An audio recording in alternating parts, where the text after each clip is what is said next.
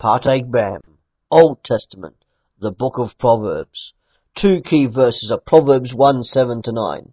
The fear of Yahweh is the beginning of knowledge, but the foolish despise wisdom and instruction. My son, listen to your father's instruction, and don't forsake your mother's teaching, for they will be a garland to grace your head and chains around your neck.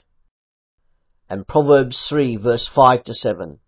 Trust in Yahweh with all your heart, and don't lean on your own understanding. In all your ways acknowledge Him, and He will make your paths straight.